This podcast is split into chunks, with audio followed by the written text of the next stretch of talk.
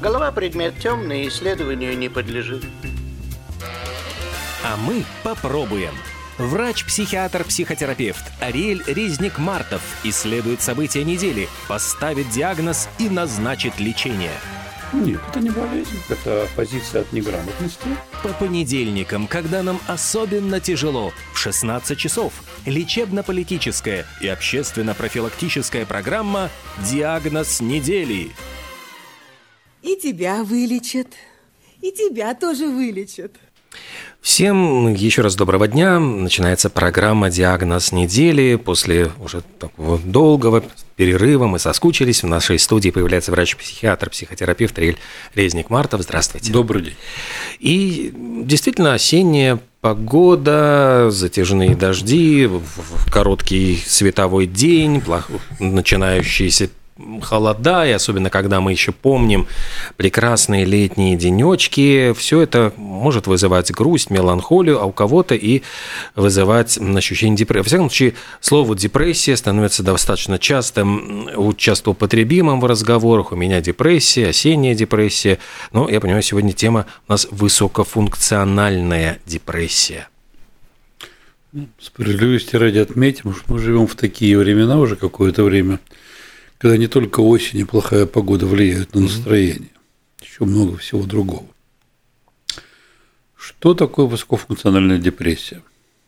Этот термин пока что не существует в таких научных классификациях. Как, ну, знаете, когда пишут историю болезни, ставят диагноз, пишут определенный код заболевания. Вот высокофункциональная депрессия пока под кодом не проходит.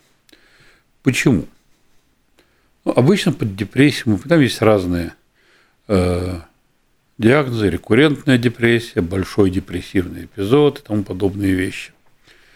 Э, всегда для депрессии характерно, что страдающий ею человек не в состоянии справляться со своей э, повседневной жизнью, обязанностями и так далее. Он не способен функционировать на нормальном уровне. То есть это не это депрессия апатическая или это депрессия тревожная, но у человека всегда значительно понижается уровень энергии, ему уже трудно справляться и с отношениями, и с работой, он в буквальном смысле слова не вытягивает, и обычно это является поводом для обращения к врачу за помощью. Нужно ли, а лечится ли это просто отпуском, какой-то далекой поездкой в солнечные прекрасные страны, с которой он может вернуться просто с новыми впечатлениями, новыми силами? Если это лечится отпуском, то это не, не серьезная депрессия. Это просто усталость, накопившееся раздражение. Но если ты отдохнул и снова у тебя все хорошо и так надолго хорошо, значит, не было депрессии. Потому что депрессия, как и любое серьезное заболевание, не лечится с помощью отдыха. Правильный режим работы и отдыха никто не отменял, и это важно практически при любых заболеваниях. Но как лекарство, это как основной способ лечения, это нигде не работает. А, так вот, что такое высокофункциональная депрессия? Ну, возьмем несколько примеров. Человек вполне себе эффективно трудится и со стороны выглядит вполне себе энергичным и успешным. Ну, допустим, он просыпается с тревогой уже, с тревожными мыслями, каким-то образом как-то заглушает, выполняет какие-то утренние ритуалы, чистка зубов, кофе, завтрак, идет на работу, там трудится. И никто со стороны не скажет, с ним что-то не так. Но вернувшись домой, он может быть раздраженным и срываться на своих близких. Вечером ему вместо общения с ним может захотеться э, уйти в компьютерные игры с головой или сесть в отдельной комнате и выпивать что-нибудь. Часто бывают проблемы со сном, когда становится труднее заснуть, мысли роятся и так далее. Ну, это такой очень расхожий пример. То есть Высокофункциональная депрессия – это есть умеренные депрессивные симптомы, которые пока еще не нарушают способность человека справляться с чем-то. Если вы с этим человеком будете, даже хорошо зная его, общаться, сказать, ну не в духе, скажете, или ты что-то устал, немножко усталым выглядишь, или еще что-то. Он скажет, ерунда, надо опять просто отдохнуть, съездить в отпуск, отоспаться на выходных, и все будет хорошо. Что входит в список э, проявлений э, высокофункциональной депрессии? Ну вот почти всегда эти вещи затрагивают сон. Это изменения в постоянных том, как человек спит. Он начинает с трудом засыпать. Или он начинает несколько раз просыпаться за ночь с какими-то тревожными мыслями, трудно уснуть. Или это может быть наоборот как последствия такой раздерганной ночи, некоторая сонливость в течение дня. То есть изменение привычек сна. Э, немножко может начать снижаться продуктивность. Не настолько, чтобы человеку начали делать замечания, но ему для того, чтобы выполнять тот же объем работы, приходится прикладывать намного больше усилий. Естественно, там, где есть депрессия, на звонок какой-то, есть нет, депрессия, нет. есть тревожность, э, снижается в концентрации внимания. То есть, опять, все те же вещи надо прилагать намного больше усилий, чтобы сосредоточиться на том, чем ты занят, чем ты работаешь и так далее. У человека может начать потихоньку снижаться интерес к каким-то видам социальной активности за пределами работы. Ну и на работе тоже там корпоративы или общение с коллегами, или общение с друзьями. Человек становится более усталым. И опять не то, что он скажет себе, у меня депрессия, он скажет, ну, как-то сил не хватает, что-то я подутомился, лучше посижу-ка я дома. То есть даже вот если ему, условно говоря, принесли два билета на концерт куда-нибудь, он скажет, ай, куда-то выходить. без меня. Да, там. Ходите без меня, я сегодня хочу просто дома посидеть. Ну, то, что сказать, именно настроение, легко, может быть, даже не депрессия, а такая вот, как грусть ощущает, или как печаль и какие-то вещи вспоминаются неприятные или грустные из прошлого, или на каких-то проблемах рабочих сосредоточиваются. И вот такое ощущение печали, которое его не скажу, что практически не покидает, но значительно чаще, чем хотел. Мы, ну, иногда загрустить нам всем свойственно. Мы не оптимистичные автоматы, которые должны постоянно улыбаться. Но здесь печали становится больше, значительно больше. Ну, как я уже говорил, когда у человека силы истощены, появляется раздражительность или гнев.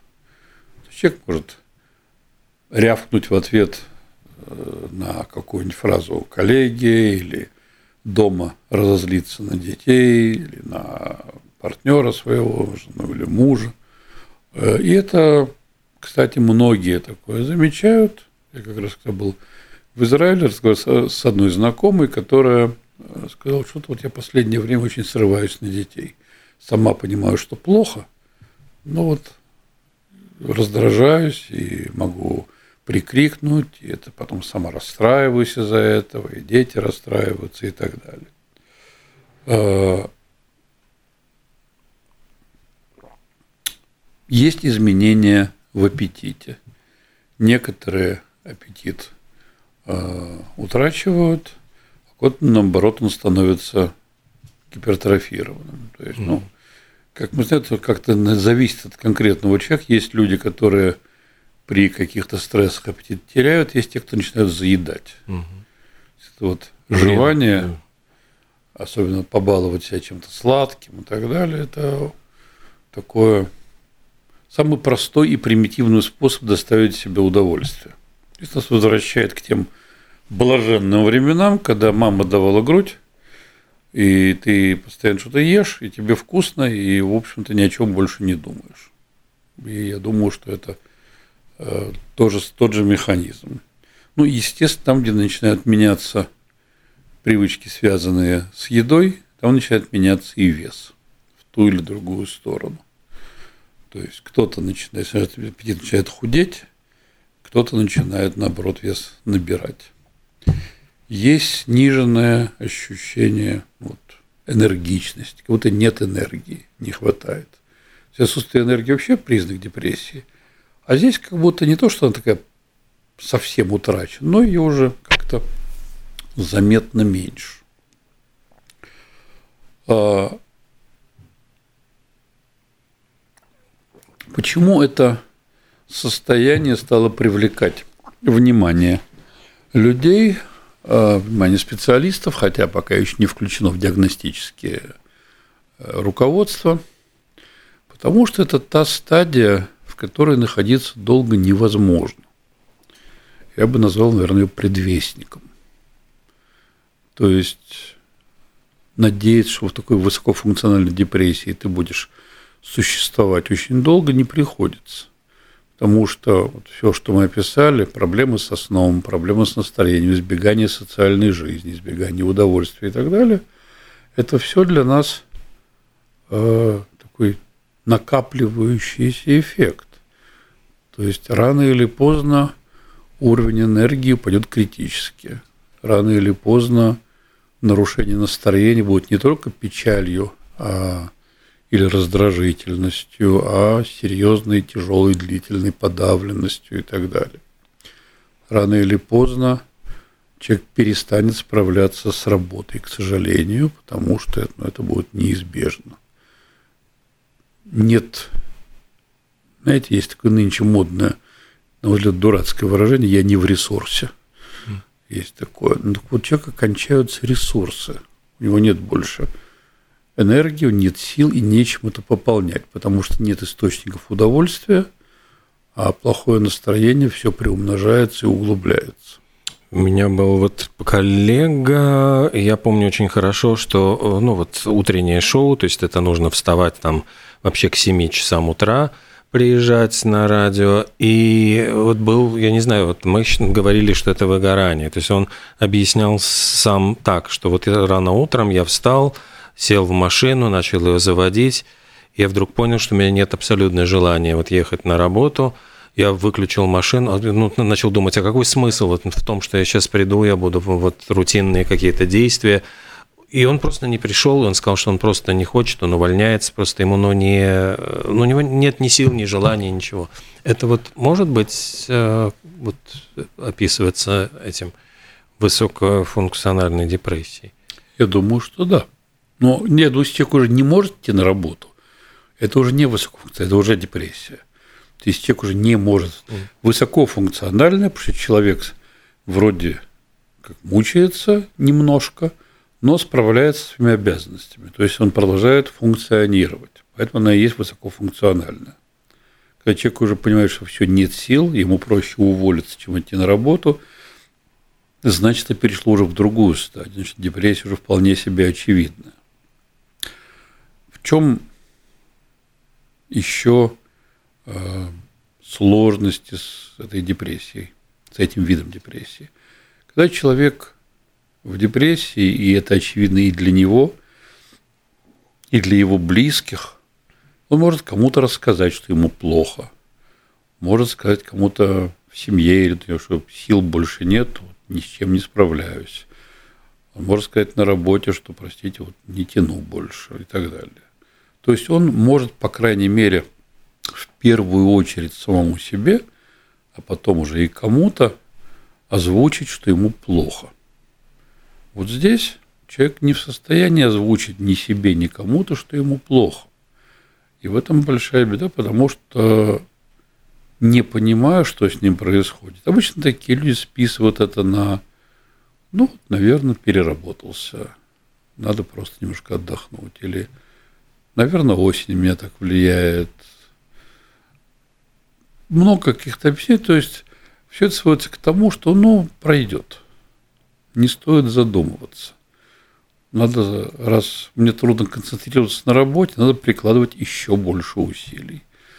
Надо стараться быть таким перфекционистом, надо стараться ничего не упускать, а то, не дай бог, будут проблемы. То есть сказать себе со мной что-то не так – человеку не удается.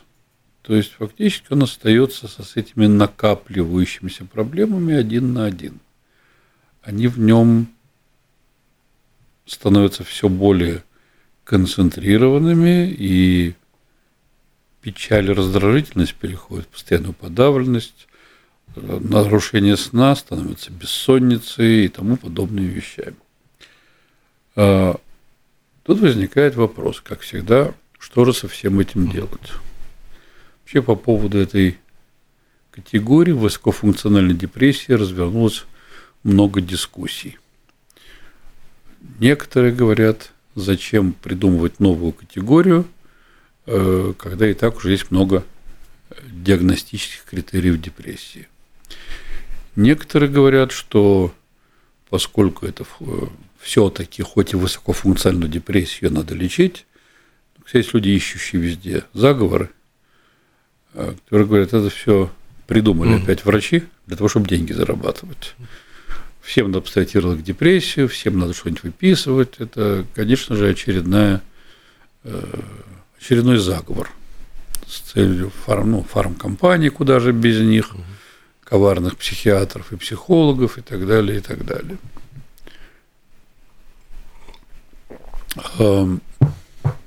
В каком-то сериале была фраза, там персонаж, который очень явно нуждается в помощи психотерапевта, кому-то на предложение пойти на терапию говорит, психоаналитики – это болезнь, которая выдает себя за лекарство. Такая занятная фраза, ядовитая. Ну, так многие считают, что когда им говорят что-то не так, они начинают злиться и считать, что ими пытаются манипулировать. Ну или вспоминают, господи, говорят, что вот в нашем там детстве или в молодости такого не было, там попробуй только там не пойди, условно говоря, в школу, там получишь ремня, скажешь, что у тебя депрессия, или на работу не пойдешь, там тебя э, правком э, лишит там путевки, ну то есть вот в принципе э, все работали, все вкалывали и о таких глупостях не думали. Людям совершенно, к сожалению, не нравится вообще часто мысль, что с ними что-то не так и что это кому-то заметно. Это с их точки зрения делает их уязвимыми. Если видишь, что что-то не так, очевидно, на меня будут косо смотреть. Это как слабость какая-то. Меня обвиняют в слабости. У меня есть один давний знакомый, меня бывали тяжелые времена в бизнесе и так далее, когда я ему говорил, что ты расстроенным звучишь, он на меня рявкал, прекрати свои докторские штучки. Угу. Я пару раз попробовал сказать и перестал ему это говорить. Очевидно, когда человек расстраивается, то, что ему говоришь, зачем это делать? Все надо в итоге ждать, пока человек сам захочет о чем-то поговорить, что с ним творится. Вот, поэтому возникает вопрос, что с этой высокофункциональной депрессией делать? Ну, во-первых, наверное, большинство наших передач, это все-таки о том, чтобы начать к себе прислушиваться и воспринимать себя всерьез. То есть, поскольку центр всей этой истории сам человек, первое, что должно произойти, что если человек на себя смотрит не только в рамках мы как обычно делаем? Ну, вот такой день такой у меня сложился. Как-то я сегодня устал, печален. Ну, вот завтра будет лучше. И в этот момент человек себя обманывает, и он не хочет сказать, он послушает. С некоторыми колебаниями, это было уже и вчера, и неделю назад, и месяц назад, есть какие-то улучшения, но все, как будто плохое настроение стало постоянной частью тебя. И вот эти перечисленные мною симптомы, перечисленные мною ухудшения в самых разных сферах человеческой деятельности, они уже давно, просто ты не хочешь в этом признаться. Ты хочешь сказать, что у тебя просто неудачный день сложился, или ты вчера не выспался, а скоро все наладится. Так вот, первое, что должно произойти, это человек должен начать хотя бы задумываться об этом – если человек об этом задумывается и способен сам себе искренне сказать, вот со мной происходит то-то, то-то и то-то, и это уже довольно-таки давно, и что с этим надо делать, потому что лучше не становится. Скорее всего, становится, может быть, медленно, потихоньку, но хуже. Вот пока не случится, как с вашим коллегой, тот момент понял, что просто руки опустились, сил ни на что не осталось. Далее, следующий шаг, очевидно, идущий за этим, это способность в этом поговорить. Не обязательно сразу со специалистами. Поговорить с близкими, с семьей, с друзьями, спросить, как они последние какие-то месяцы видят тебя со стороны.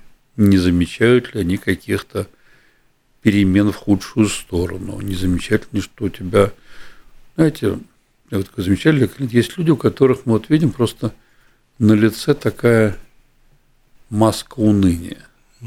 Такие уголки рта вниз опущенные, глаза грустные, какое-то ощущение какой-то усталости.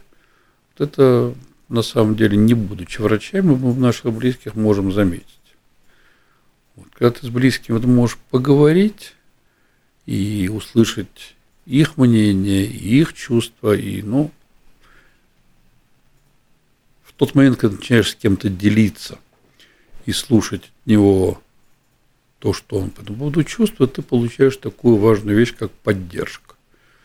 Тоже слово довольно-таки затасканное – но тем не менее, если у тебя есть эти проблемы с настроением, и тебе тяжело, ощущение, что есть рядом кто-то, кто к тебе не безразличен, и готов с тобой разговаривать, кто в тебя поддерживать и обсуждать все это, это само по себе терапевтично. Вот это ощущение, что я один на один своей проблемой, оно исчезает, уже легче. Следующий шаг очевидный, когда человек начинает искать Э, помощь уже более специализированную. Ну вот для таких людей, кстати, именно в этом состоянии зачастую очень неплоха групповая психотерапия. А что это такое? Есть разные ее виды. Есть то, что называется вроде анонимных алкоголиков, группы самопомощи. Когда собираются люди со схожей проблемой – и могут они разговаривать. Есть кто-то среди них обычно с какими-то навыками ведущего и так далее, когда люди способны такой микросоциум создается. Вот как анонимные алкоголики, это люди, которые друг друга хорошо понимают, у которых схожие проблемы, они не удивляются, говорят, надо же, как бывает. Они тебя, они сами такие. Поэтому групповая терапия – это такой микросоциум, в котором люди начинают общаться. Если это групповая терапия, которую ведет ведущий психотерапевт, который знает, что такое групповая динамика, что такое отношения в группе, он знает правила, знает, как направлять эти отношения в группе для того, чтобы не навредить. Это интересный способ терапии. Он не с таким погружением в себя, как индивидуальная терапия, но это человека э, учит снова перестать быть одиноким, снова быть в социуме и уметь с кем-то делиться, отслеживать. То есть, что происходит в группе? Мало того, что кажется какие-то свои реакции, кто-то может вспылить, кто может расстроиться. Он может получить от группы некий ответ. Может осуждение, а может поддержку. Или вот его реакцию можно немедленно обсудить в группе. То есть никто тебя не изгоняет, если ты не нарушаешь каких-то базовых правил – но все, любая твоя реакция достойна обсуждения. Это очень важно. А, если это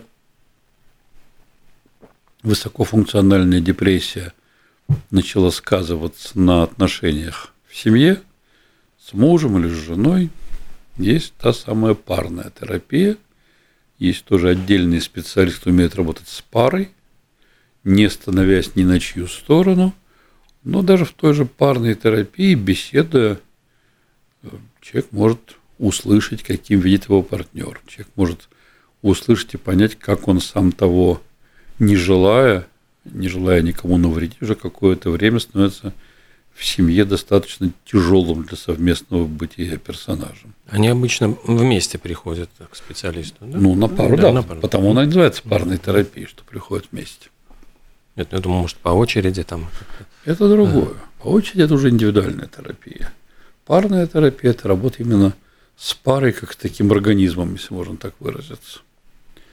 Ну, естественно, есть индивидуальная терапия, где человек разбирается самим собой, потому что под всеми этими депрессивными вещами присутствует некая история, его личностная история, и индивидуальная терапия – хороший способ понимания себя. Вот опять, что делает обычный перфекционист? Он себя заглушает. То есть он погружается в работу с удвоенным пылом, он погружается в налаживание э, организацию быта вокруг себя, чтобы все было аккуратно на своих местах. В это вкладывается масса сил и энергии, потому что требуется не только от себя, но и от окружающих. Но обычно это в итоге только истощает. Это неимоверные усилия, попытки компенсировать внутренний хаос наведением порядка в окружающем тебя мире. Естественно, если мы имеем дело с депрессией, мы не можем исключать, что могут понадобиться какие-то антидепрессанты. Если эта депрессия легкая, возможно, может хватить только психотерапевтического вмешательства. Возможно, курс антидепрессантов нужен, но для этого он может быть более коротким, допустим. А, но опять для этого необходимо сказать себе, что у меня есть проблема, пойти к психиатру и это обсудить. Но не может быть так, что человек боится того, что он окажется в полной зависимости вот от антидепрессантов, что если я перестану их принимать, то все эти проблемы вернутся с еще, может, с удвоенной силой. Что человек боится, конечно же, может быть, что окажется в зависимости, вряд ли. Потому что антидепрессанты обычно зависимости не вызывают. Но для того и существует э, врач, когда к нему приходят и говорят, если врач думает об антидепрессантах, или сам человек говорит, я вот подумал, что антидепрессант, но с другой стороны, и классический набор – это все-таки химия, одно лечит, другое калечит, а вдруг я окажусь в зависимости от них. Для этого существуют, как модно говорить, специально обученные люди для того, чтобы объяснить все про антидепрессанты, развеять заблуждения, рассказать, какие у конкретного антидепрессанта есть э, побочные эффекты, насколько велик риск побочных эффектов и так далее, и так далее. То есть все это обсуждаемо. А, я думаю, что вот вся эта череда действий, которые я озвучил, она вполне себе реализуема. Более того, он не всегда требует каких-то бешеных денег. А смысл всего этого, вот когда меня спрашивают, в чем суть работы э, психиатра или психотерапевта, то человеку перестало быть плохо. Человеку с высокофункциональной депрессией – ну, и скажет, мне плохо. Ну, как-то мне не очень. Ну, как-то мне в последнее время плоховато или тяжеловато. Ну, такой смягченной форме. Вот вся эта череда, если человек вовремя осознает то, что с ним происходит, он себе сбережет куда более, он убережет себя от куда более тяжелого страдания, он даст себе возможность э, получить помощь, он даст тебе возможность сблизиться с окружающими его. Ну и, наверное, все-таки почти всегда у каких-то депрессивных состояний есть предыстория. Есть, конечно, то, что называется реактивная депрессия. Вот что-то случилось или был какой-то длительный период неудач тяжелый, тебя это как-то подкосило.